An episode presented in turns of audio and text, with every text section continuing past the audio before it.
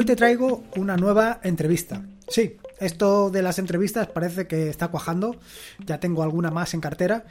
Y la verdad es que me resulta muy interesante. Me resulta muy interesante por mm, diferentes partes. Al final esto es casi un win-win-win. Un win-win-win en el sentido de que, por una parte, pues tú eh, dejas de escucharme todos los días hablar siempre de lo mismo, de que he cambiado este servicio, que estoy probando aquello otro, que estoy haciendo aquello de no sé qué, que hoy te traigo una nueva aplicación para hacer no sé qué. Por otro lado, pues conoces a una persona que utiliza eh, tu sistema operativo preferido igual que tú. O a lo mejor no, le da un uso distinto, tiene otros puntos de vista diferentes. Y luego, por otro lado, yo, porque en muchas ocasiones me termino por llevar trabajo. Quiero decir, porque me pasa exactamente lo mismo que a ti. De repente hay algo que no conocía, algo que hay que probar, alguna nueva aplicación, algún nuevo servicio, alguna nueva solución, otra forma de utilizar Docker, otra forma de utilizar Podman. Al final son cosas interesantes. Y por esta razón, pues la traigo eh, a personas, no solamente personas como David Ochwitz, conocidas, sino otras personas que simplemente por formar parte del grupo de Atareado, pues se han venido a participar en el podcast y contar también su experiencia. Porque creo que que alguien te cuente su experiencia, que alguien te cuenta cómo utiliza eh, Linux, pues es algo enriquecedor. Para que si todavía no te has metido en esto, veas que no es nada complicado, que es algo realmente sencillo, que es algo del día a día, que puedes hacerlo, que no tiene ningún problema, no es nada complicado. Y esta es la razón de que hoy pueda contar con la presencia de JF, que al final pues es el primero del grupo que ha querido o más bien que se ha atrevido a pasar por aquí. Pero no creas que va a ser el último, ni mucho menos, van a ser muchos más, porque se trata de eso, de dar a conocer esto. Soy Lorenzo y esto es Atareado.es. Este es el episodio número 258, un podcast sobre Linux y Open Source. Aquí encontrarás desde cómo disfrutar al máximo de tu entorno de escritorio Linux hasta cómo montar un servidor web, un proxy inverso, una base de datos, un servicio de lo que sea ya sea en tu Raspberry, en un VPS, en un servidor, en el ordenador ese que tienes en el trastero, en fin, donde tú quieras. Vamos, cualquier cosa que quieras hacer con Linux, seguro, seguro que la encontrarás aquí. Bueno, no te doy más la paliza, voy directo a la entrevista y espero que disfrutes y que la disfrutes tanto como la he disfrutado yo. Buenas tardes, eh, lo primero es, pues, para aquellos que no te conozcan, preséntate tú mismo, quién eres y un poco a qué te dedicas o cómo has terminado en este mundo de Linux o cómo has empezado. Hola Lorenzo, eh, mi nombre es Gianfranco Caringi, me pone decir JF. Este, yo soy venezolano, nací en, Venezuela, mi hermoso país, que bueno, por razones más que obvias, este, tuve que emigrar y tengo cinco años en, en México eh, muy contento de estar aquí, de verdad. Es un país muy, muy hermoso y la gente es súper cálida. Me he sentido más que bienvenido este, acá y bueno, muy contento. En Linux comencé, este, es una historia un poco triste. Resulta que yo estudié ingeniería de sistemas. Eh, y en, en, mi país, o por lo menos en la universidad donde yo estaba, tú podías escoger diferentes eh, ramas ¿no? Durante la carrera tú te ibas orientando a, lo que más te, te interesaba. Y yo escogí un, lo que era la parte más de administración de proyectos, lo que es un poco más, un poco más este, eh, teórico, no tanto lo técnico, ¿no? O sea, más lo que, lo que tiene que ver con, con proyectos, arquitecturas y ese tipo de cosas. Ya la parte de administración de sistemas, Linux, redes, este, yo prácticamente no, no la vi, o sea, fue algo muy, muy por encima y en el momento no me llamó la atención. Entonces, eh, luego de un par de años, dos, tres años después de haberme graduado, este, yo creo que el, el, estigma ¿no? que tienen todas las personas que estudian alguna carrera relacionada con el tema de la tecnología de información que es que todo el mundo cree que tú sabes reparar una computadora, todo el mundo sabe que tú lo sabes formatear. O sea, a la tía se le daña y dice, ah, mira, es que fulanito estudió ingeniería de sistemas, entonces él, me lo va a poder reparar, ¿no? Entonces, creo que uno tarda menos reparándolo que tratando de explicarle realmente de que tú no estudiaste para eso. entonces, este, yo siempre eh, tuve ese sentimiento de que, era un profesional incompleto porque tenía compañeros que sabían moverse con Linux, que tenían Red Hat en, aquel momento este, instalado en sus máquinas y, yo veía eso y eso para mí era chino, ¿no? Entonces me daba como que un poco de envidia y me sentía un poco menos. Tenía quizás algún problema de autoestima en, en aquel momento. Este, y, y, entonces a partir de eso fue lo que motivó mi, mi curiosidad y de, comencé de una manera muy irresponsable, lo tengo que reconocer, porque eh, yo tenía un equipo de, de, cómputo que me asignó la empresa donde yo trabajaba después de haberme graduado. Y, cuando vi lo fácil que era en ese momento este, instalar un Ubuntu, o sea que ya era casi, en ese momento ya era casi tan fácil como instalar cualquier Windows, que casi todo era siguiente, siguiente, siguiente. Eh, lo instalé en la máquina con la cual yo trabajaba, sin decirle obviamente a nadie de la empresa en la que yo estaba. Y resulta que yo empecé a trabajar con LibreOffice. Entonces la gente me enviaba, me, da, me da risa, en este momento ya me da mucha risa porque mucha gente me enviaba el Excel, me enviaba el PowerPoint y yo los editaba con, o los complementaba con, con con la suite de LibreOffice y cuando ellos le intentaban abrir era un desastre. Te estoy hablando del 2008 aproximadamente, que pasó eso de, 10 años. Entonces, este, entonces la gente decía, pero ¿por qué no me abre tu archivo? Pero vuélvemelo a enviar. Y tuve una semana así hasta que el que era mi manager se dio cuenta que era que yo estaba, estaba utilizando Windows, sino que estaba utilizando Linux y bueno, no, eso fue un, un, gran, un gran problema, pero tuve que volver a usar Windows, pero a, a, partir de ese momento fue que dije, no, yo tengo que, tengo que conocer más de Linux, me, me, me gusta, me gusta mucho. ¿Y, y qué te iba a preguntar? Eh, ¿Y ahora qué, qué distribución estás utilizando? En este momento, eh, la distribución de escritorio que más uso es Manjaro. Este, eh, de hecho, fue una recomendación este, de iRoot, de ahí del grupo de, Telegram de Atareado. Este, eh, porque de hecho una de las primeras distros que ya había intentado instalar era Arch. Obviamente no lo logré porque tenía muy pocos conocimientos. Este, pero me llamaba mucho la atención el tema de utilizar las rolling release.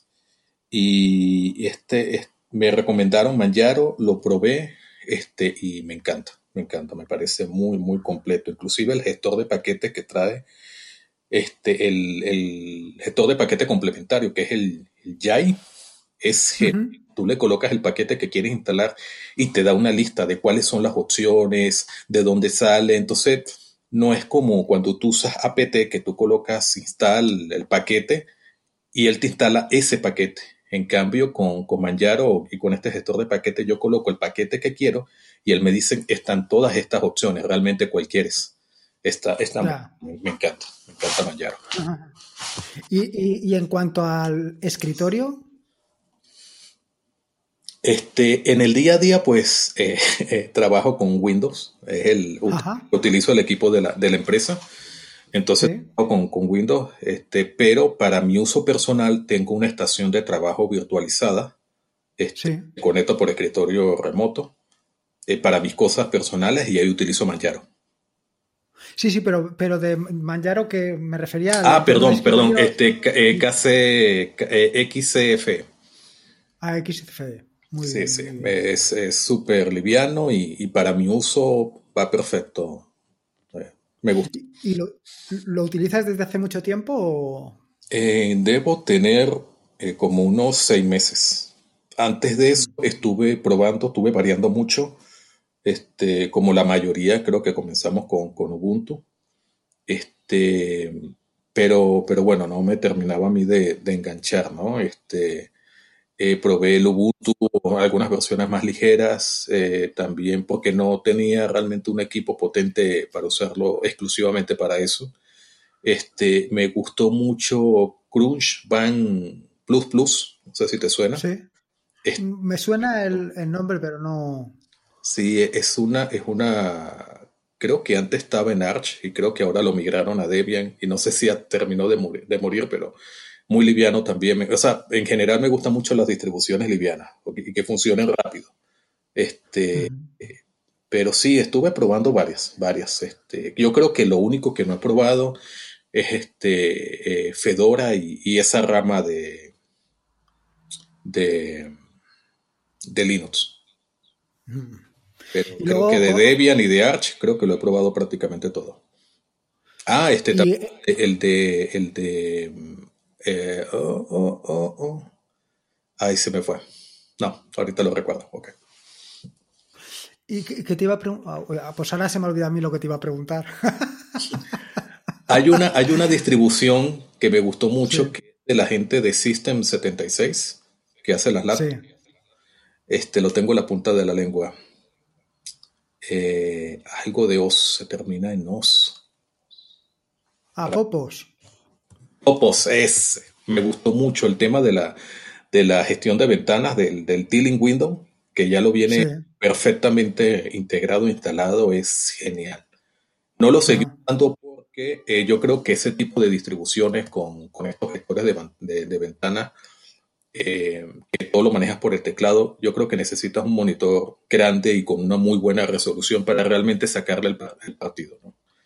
Este, eh, pero sí, lo, lo, voy a, lo voy a reutilizar cuando haga algunas mejoras en mi, en mi escritorio, físicas. Sí, yo creo que poco a poco van incorporándose pantallas a, nuestro escritorio.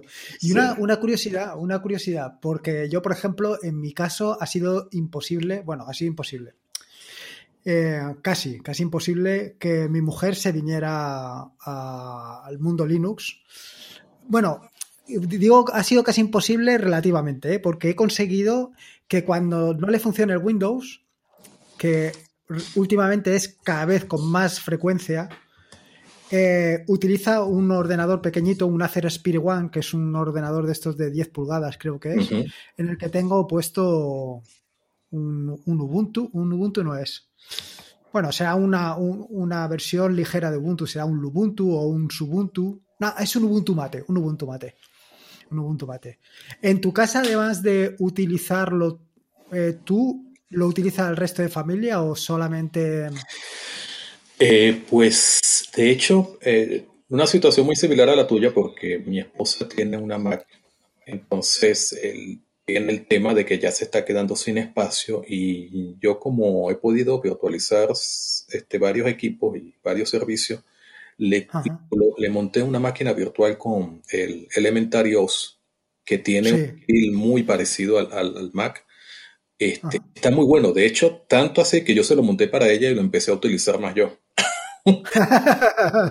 está, está muy bueno, está muy bonito está, y, funciona muy bien, la verdad es que funciona muy bien. Entonces, este, ella estuvo un poco una temporada con grabando videos y haciendo para las cosas que ella vende. Entonces, eh, lo que hice fue que le coloqué un cliente de escritorio remoto en su Mac para que entrara a Elementary OS y allí en una carpeta este, ella iba colocando los videos que iba grabando para que en un handbrake que tengo montado en un, en un en Docker, automáticamente le hiciera la conversión al formato que ella lo necesita para subirlo a las redes sociales.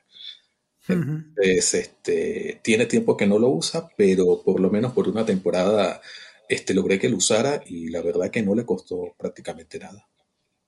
Ya, a ver, yo creo sinceramente que el, el problema en general es más por desconocimiento que por otra cosa que eh, al final hoy en día las diferencias entre un sistema donde esté montado un Linux con otro sistema, pues prácticamente no las hay.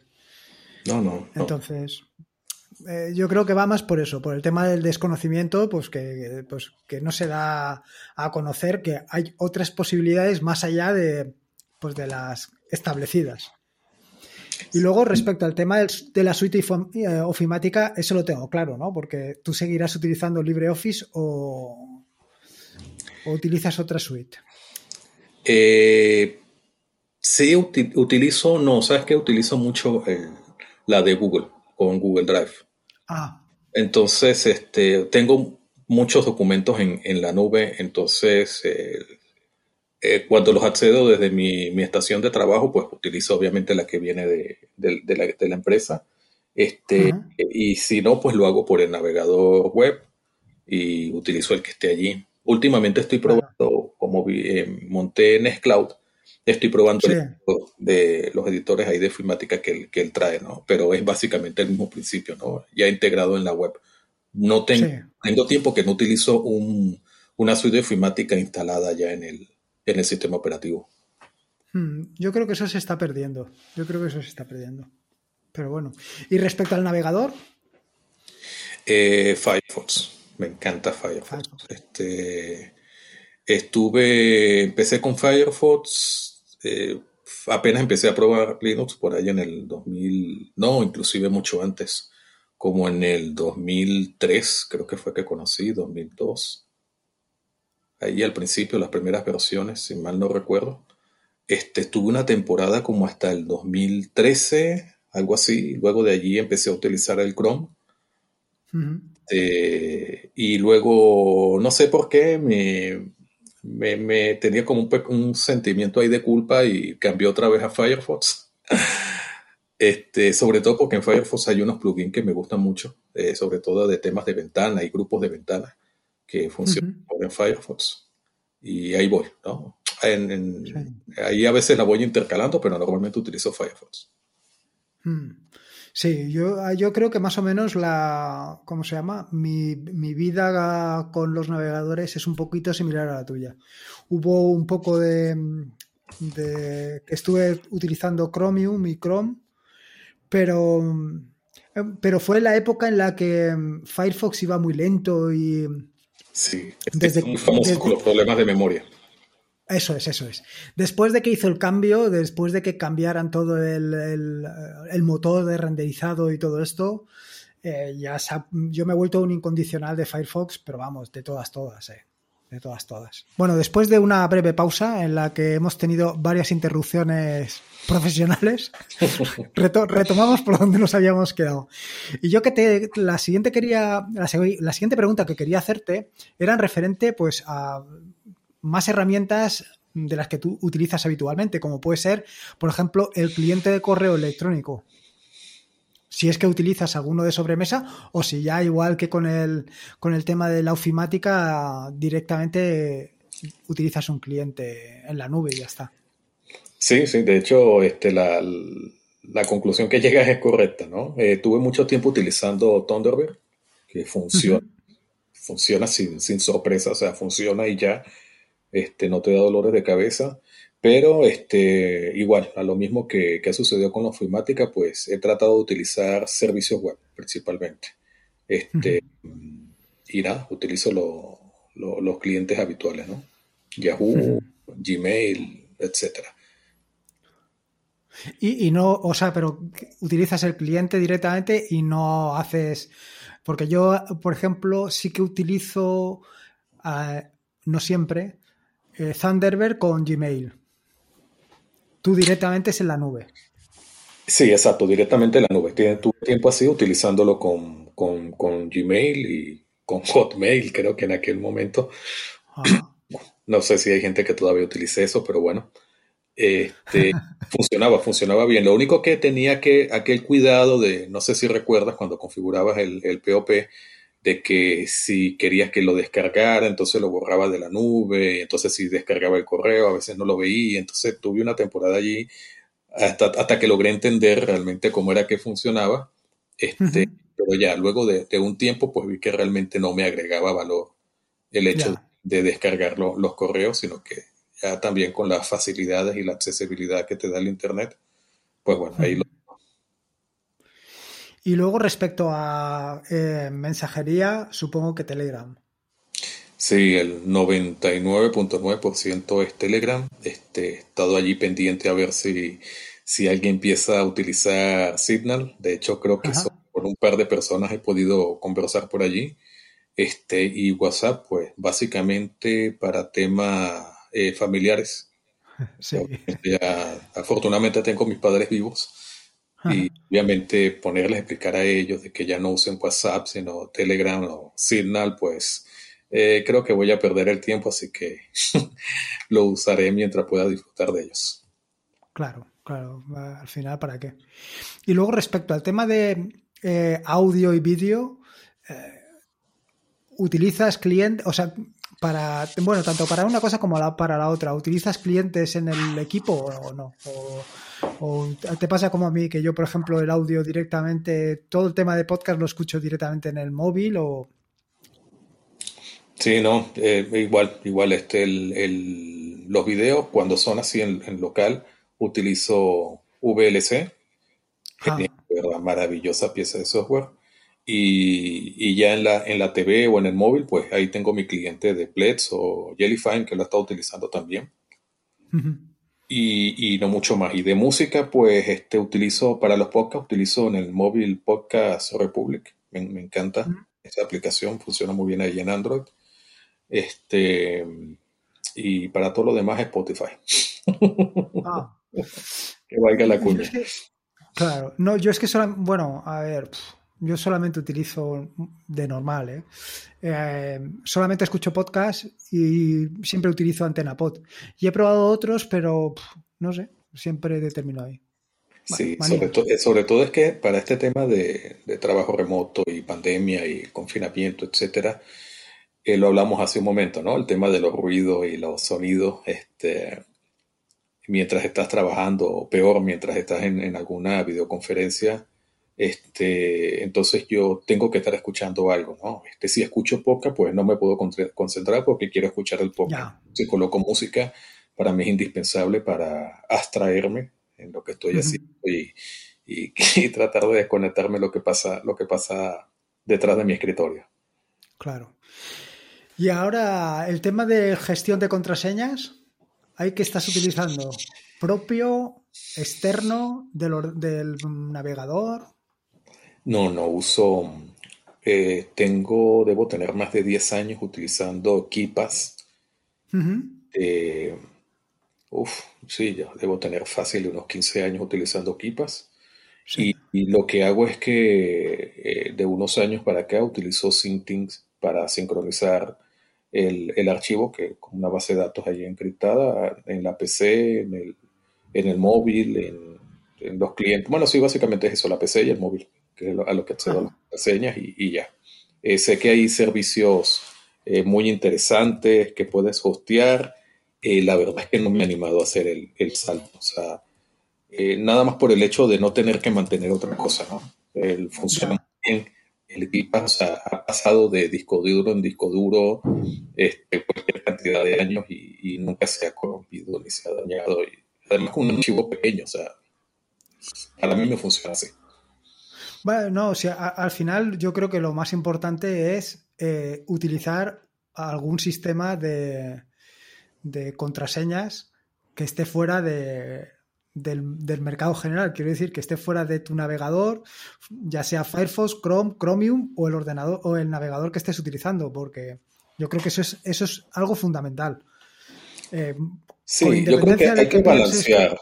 Hay que balancear porque obviamente, por ejemplo, eh, la contraseña para entrar a la, a la, página del supermercado, yo no tengo problemas en utilizar el gestor de contraseñas de, de Firefox, que viene con el, ah. navegador. O sea, por ejemplo, la de mi correo, no, o la, o la de la de las cuentas de acceso a, mis equipos o servidor o Wi-Fi, por ejemplo, eso no lo guardo allí. Entonces, este, yo creo que se tiene un balance, ¿no? Este, al final ir este, evaluando, ¿no? oye, si se filtra la contraseña de mi tienda, de no sé, de lo que sea, pues bueno, ¿qué, qué es lo peor que puede pasar?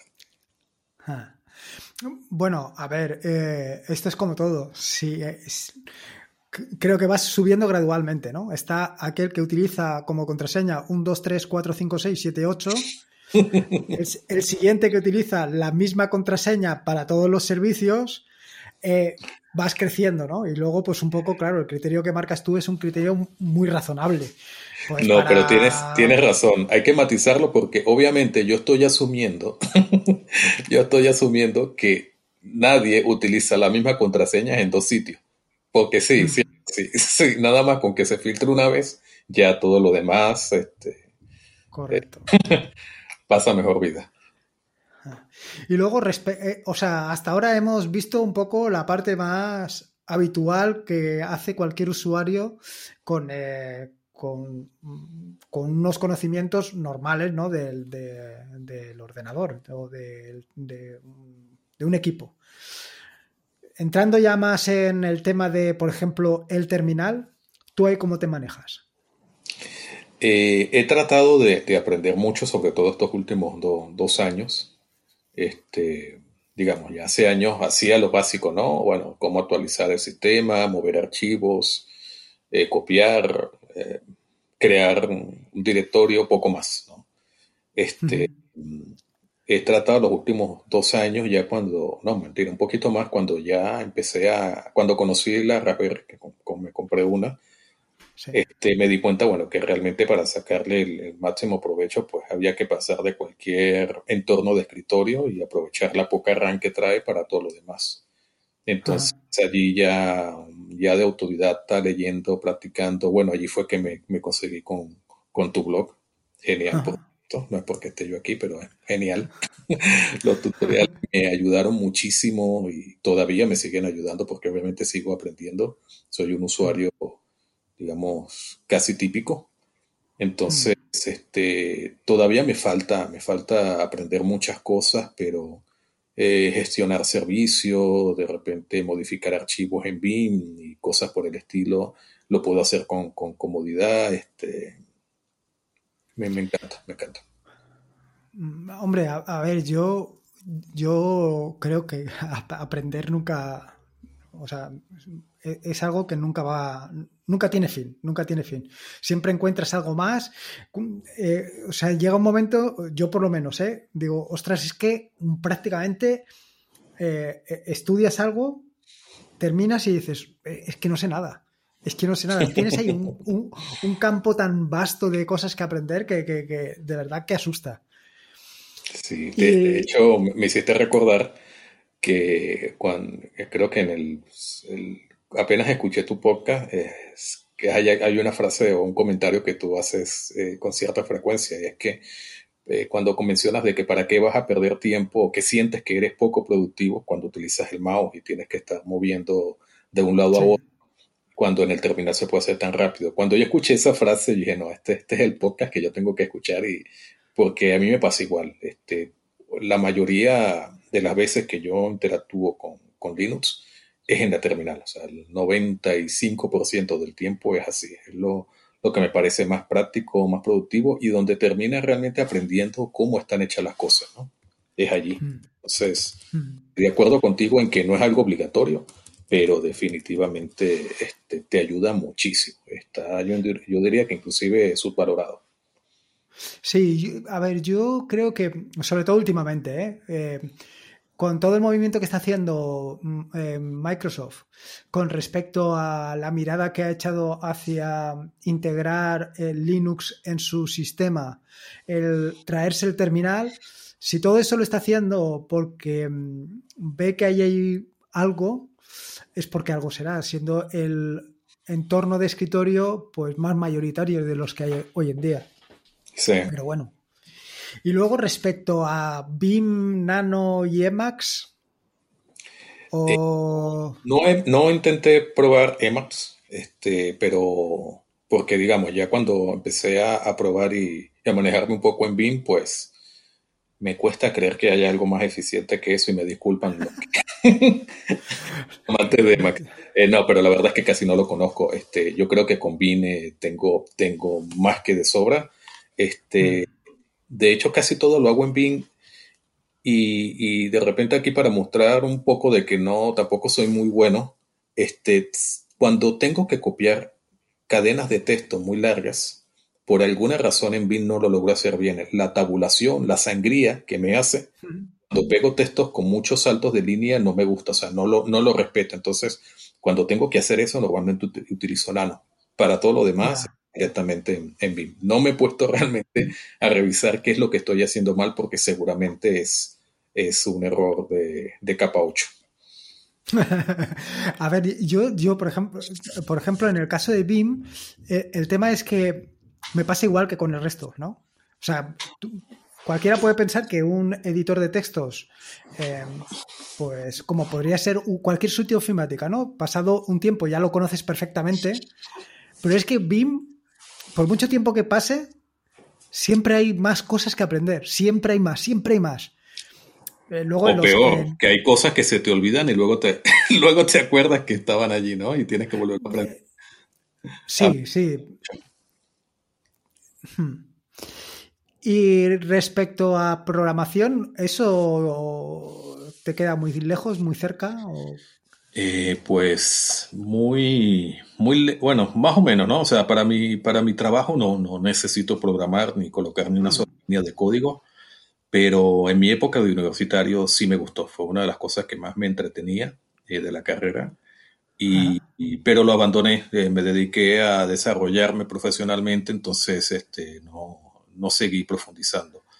Afortunadamente, otra vez gracias a la Raspberry, pues empecé a, estudiar lo que son los scripts en Bash y es que más uso. Pues, tengo allí, empecé a, estudiar un poco de Python, eh, pero todavía no lo pongo en práctica realmente. Estoy allí haciendo unos cursos, pero no me he puesto realmente a, migrar los, los, scripts que ya tengo en Bash para pasarlo a, a Python. Pero sí me gusta. Todo trato de automatizarlo por allí. Pues yo, fíjate, yo hay cosas que, tengo claro que están mejor en Bash y otras que están mejor, bueno, que están mejor, que a mí me gustan más en Bash y otras que me gustan más en Python. yo creo que no hay ningún lenguaje de programación que sea incompatible con, otro. Simplemente es por lo que te resulte más cómodo y más práctico en un momento determinado. Totalmente de acuerdo en un momento determinado te apetece hacerlas en Bash o prefieres hacerlas en Bash porque va a ser más rápido y otras pues en Python, no sé. Y ahora que nombras a la Raspberry, ¿cómo, cómo llevas ese, invento? Ay, pues eso ha sido amor a, primera vista, la verdad. Eh, comencé con la Raspberry, yo no tenía ni idea este, de, de, qué hacía o para qué servía esto, hasta que me compré un NAS comercial y es muy, muy bonito, pero resulta que tiene un CPU este, con una arquitectura que no soporta hacerle prácticamente nada, ¿no? Lo que trae el fabricante. Entonces empecé a ver de que, oye, este, que está Docker, que está esto, que está aquello.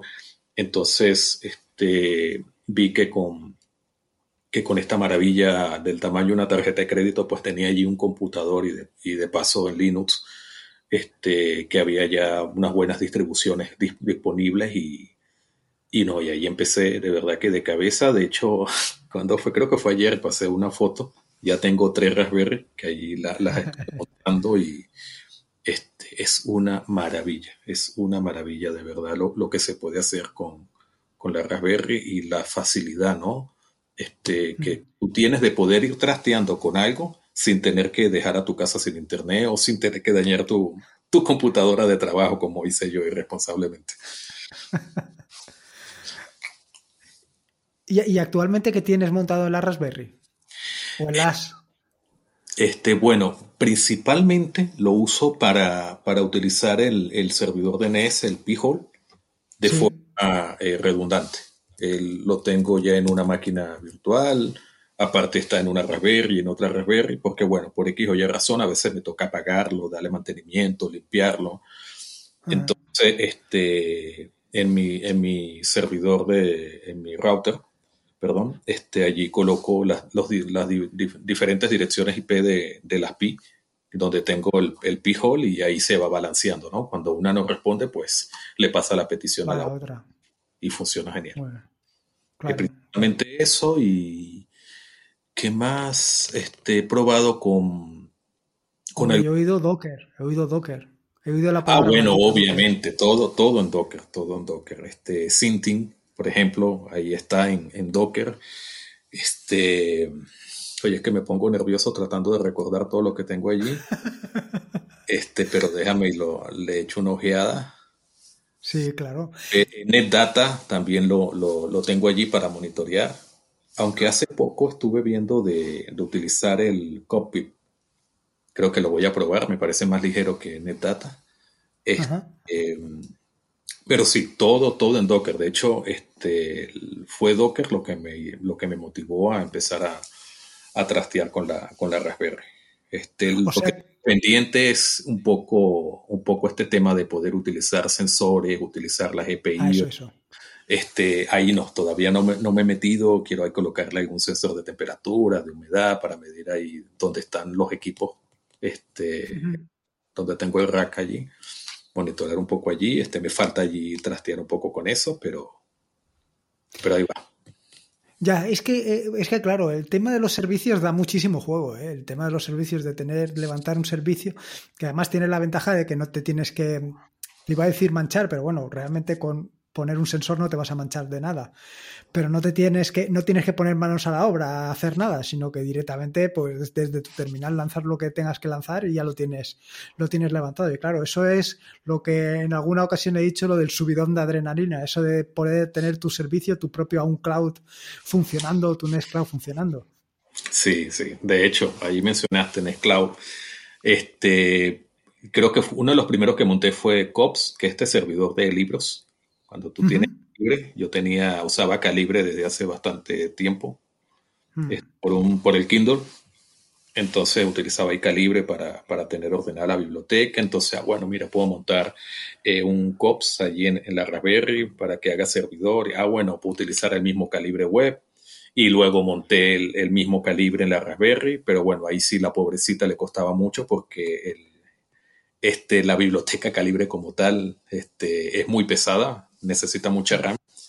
Entonces, bueno, eso sí lo, lo fui ya colocando en, en, un equipo aparte, pero de verdad que le he sacado el jugo impresionante. O sea, Grafana, el calibre, un servidor de correo de Visual Studio, un, perdón, un servidor de código de Visual Studio Code. Eh. Este, ¿qué más utilizo allí? Nextcloud también lo probé. Proxy Inverso, obviamente Pijol. Este, tengo, ah, tengo un contenedor que cada dos horas me va midiendo la, haciendo el speed test de velocidad para ver si tengo problemas con el internet. O sea, Ajá. no, no, no, es, es, no le cabe más porque la pobre no tiene más RAM. bueno, a ver, yo, yo, yo, creo que lo que disfrutamos realmente es eso, es probando, subiendo, poniendo en marcha, probando nuevos servicios. No sé, al final eh, es que realmente ahí es donde le sacas todo el partido que le puedes sacar todo sí. el gusto que puedes hacer.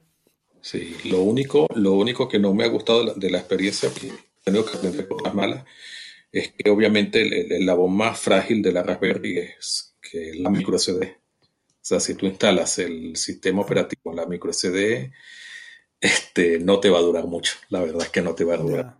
mucho. Los ciclos de, de escritura que soporta una micro SD no es mucho y si compras algo de calidad, pues te va a salir casi que tres veces más que el, que la Raspberry. Ya. Entonces, y lo que he probado, no sé si tú lo has probado, Lorenzo, eh, algo que se llama Berry Boot. ¿Qué se llama, perdón? Berry Boot. No. Berry Boot es un, es tú, básicamente es un archivo, un, este, que tú, una serie de archivos que tú colocas en la micro CD y arranca desde allí. Entonces, él te permite instalar el sistema operativo en una, en una memoria USB que esté conectada o eh, con ISQC, si tienes un servidor de ISQC en, en, en tu red. Entonces, uh -huh. básicamente solo utiliza la micro SD para hacer el boot inicial, o sea, los primeros segundos, y ya todo lo demás este, funciona desde una memoria USB o desde ISQC. De hecho, es como lo tengo actualmente, ¿no? Porque ya he perdido varias memorias micro SD por el mismo tema. ¿Qué, ¿Que tú tienes la 3 o la 2? La, la 3, la 3, la 3. Plus, la que viene con, con un giga apenas. Mm. Bueno, igual giga para servicios y Docker da para bastante, me parece. Sí, sí, sí, al final eh, da para mucho. Eh. Muchas veces pensamos que no, pero es que da para mucho. A ver, eh, yo, yo lo estoy utilizando ya directamente en USB todo. O sea, las que tengo están todas funcionando con USB.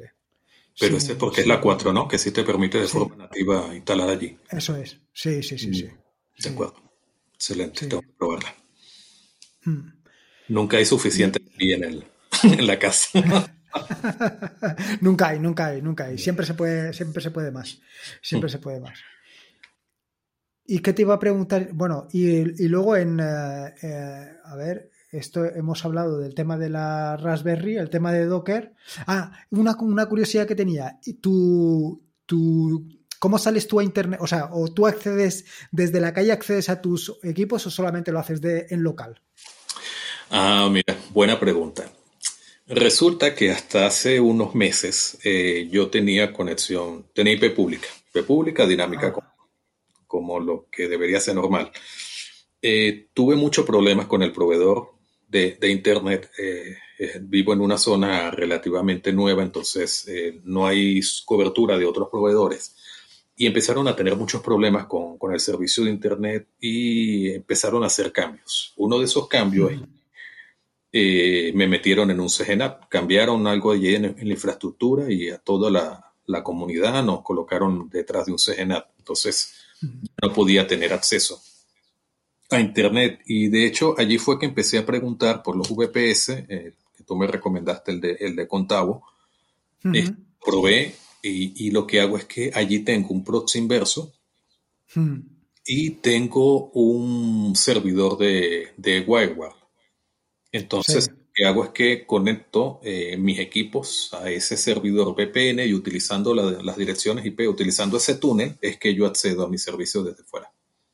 Claro. El, el, VPS recibe las solicitudes y utilizando el túnel, él llega hasta mi red para, para servir lo que tenga que servir. O sea que el VPS también es otro elemento a añadir en toda tu infraestructura. sí, sí, sí, sí. Indispensable. Ahora que estoy detrás de un CGNAT, sin VPS no pudiera vivir. Y además del, y además del WireGuard, ¿qué más chismes o bueno, qué más servicios tienes en el, en el VPS? Tengo Jitsi. Que se puedan contar, ¿eh? Que se puedan contar. Tengo Jitsi, este, eh, que ha funcionado bien. O sea, estoy utilizando el, el, tier más bajo que ofrece Contao, que es el de, creo que son 4 GB de RAM y dos procesadores, creo que es. Este, y la verdad es que funciona muy bien. Está ahí el Proxy Inverso, el Jitsi, tengo el Nextcloud, lo tengo allí. Eh, que por cierto, con esta noticia que reescribieron el OMV en Go, pues yo creo que definitivamente hay que evaluar hacer el, cambio. eh, ¿Qué más tengo allí? En este momento no recuerdo. Ah, tengo una página web. Este, uno de, ah, el, los simuladores de carrera, el, el Sim Racing. Entonces, la página web del equipo está allí, en el VPS, con, en, ¿En perdón, de WordPress. Ah, en WordPress. Ajá, un contenedor de WordPress. Este, ¿qué más? ¿Qué más? Sí, yo creo que eso es lo más, lo más importante que tengo allí. Hmm.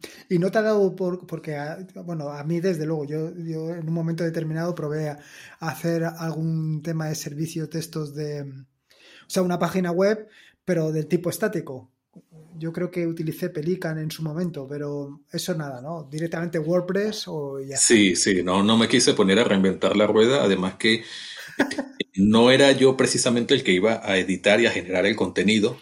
Entonces, ah, fue este, este, monté el contenedor, aquí está WordPress, úsenlo. O sea, ellos no saben que es un, VPS, ellos no saben que eso está en Docker y tampoco lo tienen. Pero, o sea, realmente lo usas como si estuviera instalado en, este, allí directamente en el, en el hardware, ¿no? Entonces, este, ellos se meten, ellos editan, agregan, quitan, entonces, este, está perfecto.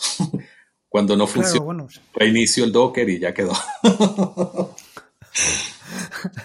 sí, sí, eh, eh, es que esa es una de las grandes ventajas al final eh, y, nunca lo bueno yo por lo menos eh, nunca lo pienso o sea siempre pienso desde mi lado nunca pienso o vaya, intento pensar también desde el lado del usuario final, pero el usuario final, para él, todo lo que hacemos detrás de bambalinas, él no lo ve, él no sabe si tienes un Docker, si eh, todo eso está corriendo directamente en un ordenador eh, o en un VPS o en eh, todo ese tipo de cosas, no. Simplemente ven que funciona y es lo único que les importa, que al final es lo, lo que es realmente importante, que funcione. Sí, sí, realmente, realmente. Es así, es así como dices. Y, claro, el VPS que con qué con qué distribución lo tienes funcionando. Pues mira, allí cuando voy a tener solo terminal, confieso que eh, he evaluado muy pocas opciones. O sea, siempre, siempre voy con Ubuntu Server. este, de hecho, este, de las tres Raspberry que tengo, dos las tengo con, Ubuntu Server para ARM. Ah. sí. ¿No las tienes con Raspbian? Bueno, con Raspberry. Una sí. ajá, con Raspbian. Una sí, la otra, las otras dos no. Este, para probar a ver la estabilidad, qué tal se comporta.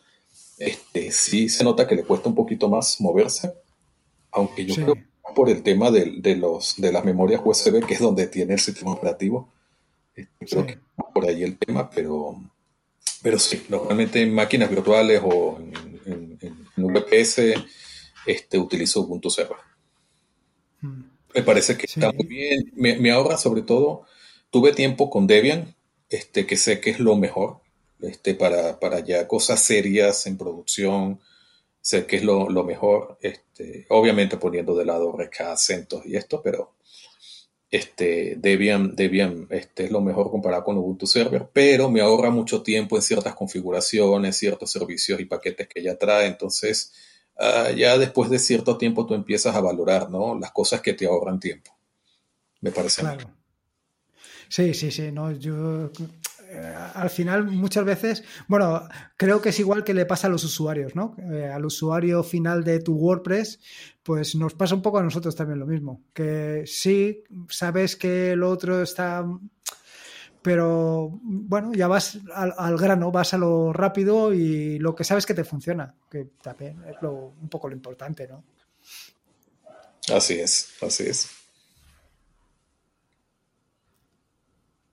¿Y qué más a ver, yo creo que te he preguntado hasta la saciedad.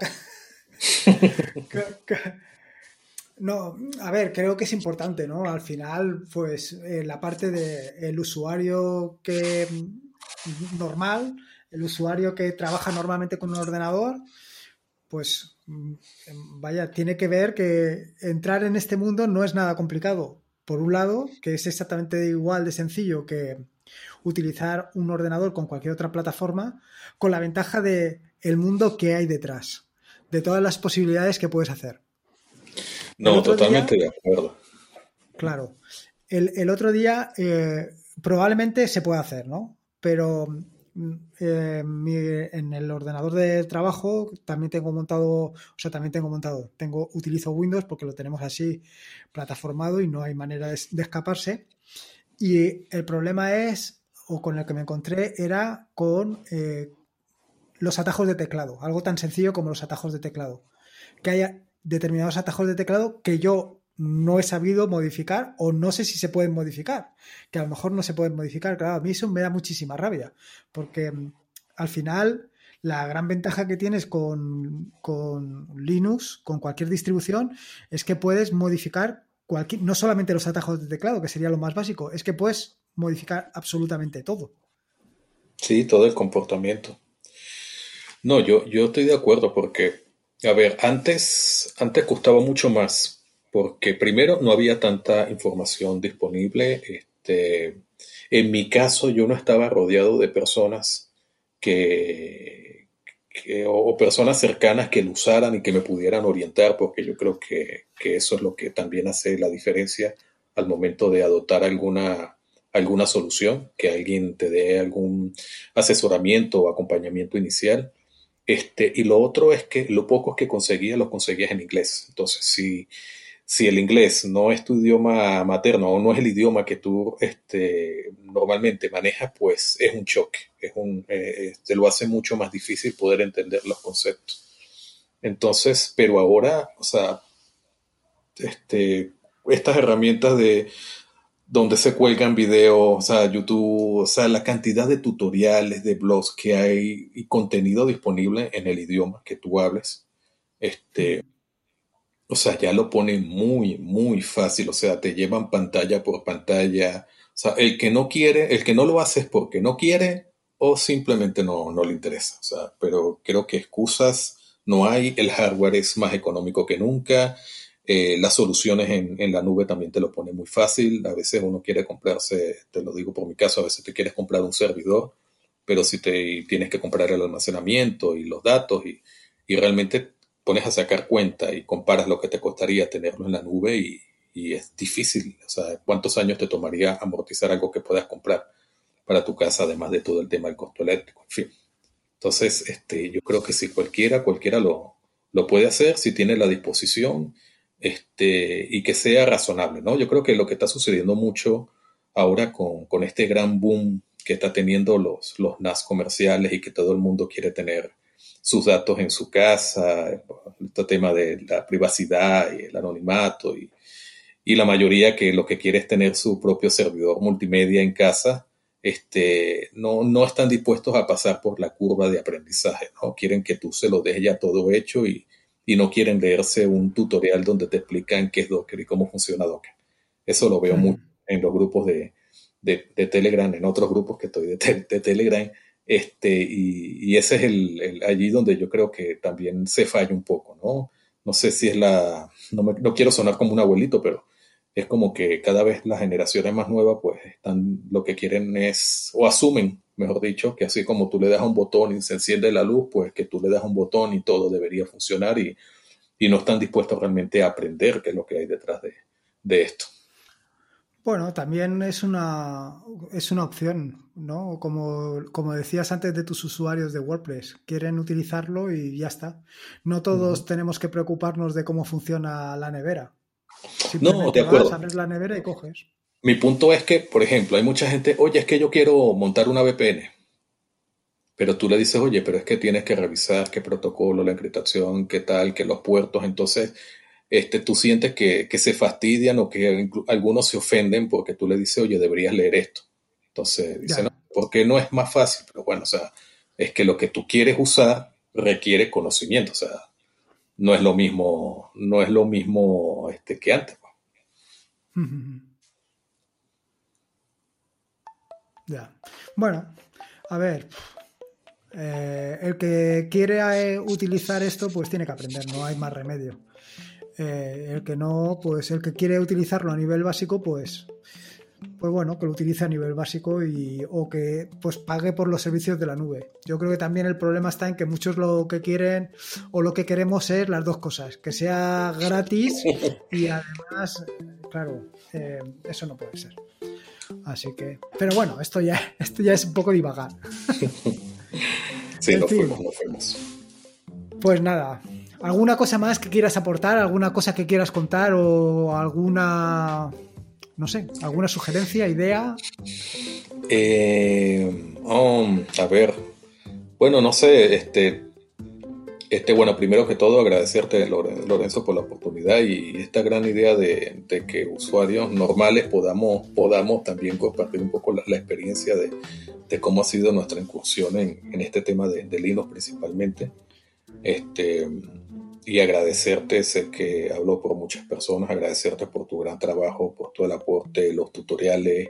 Este, yo sigo leyendo artículos que tú publicaste hace años que me siguen sirviendo todavía. Para un ejemplo, por ejemplo, lo de SystemMD, que en estos días estaba yo tratando de hacer algo mejor hecho y gracias a ese tutorial lo pude hacer y estoy súper contento. Este, de verdad que, nada, quiero tomarme estos segundos más para darte, darte las gracias y, que de verdad que no, no ha sido en vano, de verdad que has ayudado mucho a la, comunidad, de verdad que sí. Bueno, a ver, al final eh, eh, todo se hace un poco por, por gusto y por... No sé. Eh, es complicado. no, lo importante es que mientras lo sigas disfrutando lo puedes hacer, de verdad, no, se puede pedir más. Claro. Pues nada, eh, muchísimas gracias por haber participado, la verdad es que ha sido muy interesante y nada, eh, seguimos en contacto. en fin, sinceramente espero que hayas disfrutado de la entrevista tanto como la disfruté yo, a pesar de los inconvenientes que tuvimos, de las llamadas de trabajo y ese tipo de cosas. Pero bueno, eh, la verdad es que para mí fue un placer y sobre todo tengo que darle las gracias a JF por haberse avenido y haber querido participar en este podcast. Espero que te haya gustado este nuevo episodio del podcast y si puedes, pues en fin, te agradecería una valoración, ya sea en iVoox o en Apple Podcast, porque esta es la única manera de dar a conocer el podcast incluso pues con un comentario, con un, retweet, sobre todo con un retweet, un retweet, un retweet, en fin, como tú quieras. Te he dejado un enlace en las notas del episodio del podcast para que me puedas ayudar con esto. Además, eh, las notas del podcast que están en atareado.es barra podcast barra 258 te dejo los enlaces que hemos mencionado a lo largo del mismo. Y sobre todo, quiero recordarte que este es un podcast de la maravillosa, fantástica y estupenda red de podcast de sospechosos habituales, donde puedes encontrar fantásticos y maravillosos podcasts. Puedes suscribirte a esta fantástica y fabulosa red en fitpress.me barra habituales. Y por último, y como te digo siempre, recuerda que la vida son dos días y uno ya ha pasado. Así que disfruta como si no hubiera mañana. Y si puede ser con Linux, mejor que mejor. Un saludo y nos escuchamos el próximo lunes.